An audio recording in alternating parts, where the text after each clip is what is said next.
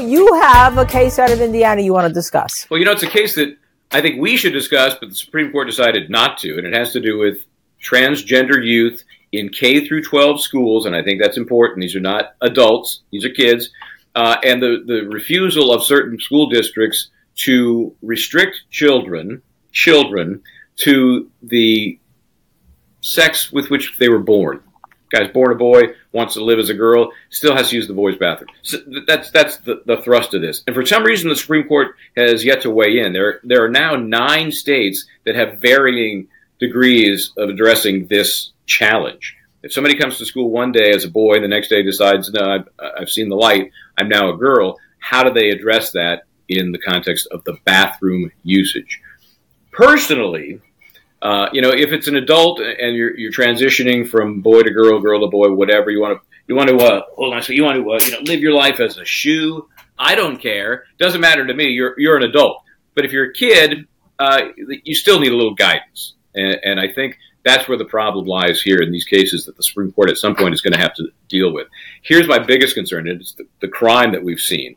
There have been cases where a boy who has been identifying as a girl uses the girl's bathroom and has raped a girl in the girl's bathroom that he's using as a girl.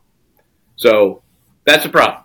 And then that particular school district just transferred him to another school district where, guess what? He again, as a boy living as a girl, identifying as a girl, went into a girl's bathroom and assaulted another girl. I have a problem with that. I think the Supreme Court's got to step in and do something here. Maybe, maybe uh, there's going to be a third set of bathrooms I, I, don't know what the answer is, but I don't think they can just turn their heads on this thing. What do you think?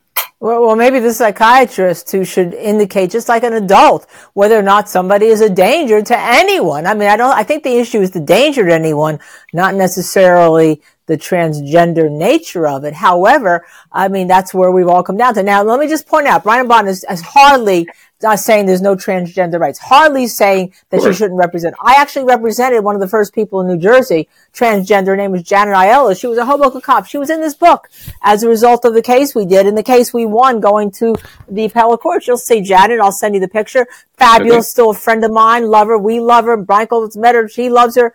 Uh, but the problem is, is that there has to be some semblance of protecting children here, and the children have to be protected from somebody who is violent. I think whether they're transgender or not, Michael. Yeah, I agree. And this will not be popular, but I, am a very basic person. You know, as I say, I went to state school. I, you know, I'm not, I'm not a genius.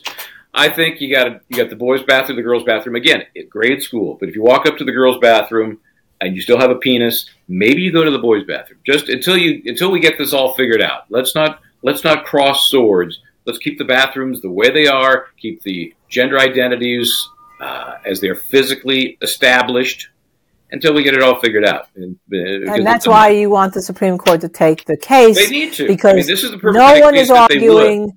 No one is arguing that you're going to go into as an adult, go to a bathroom and say, "Hey, can you pull up your skirt or pull down your pants?" Because then not. you've got to be some we, kind of sicko to do we, that. I do not. I do not encourage the penis police.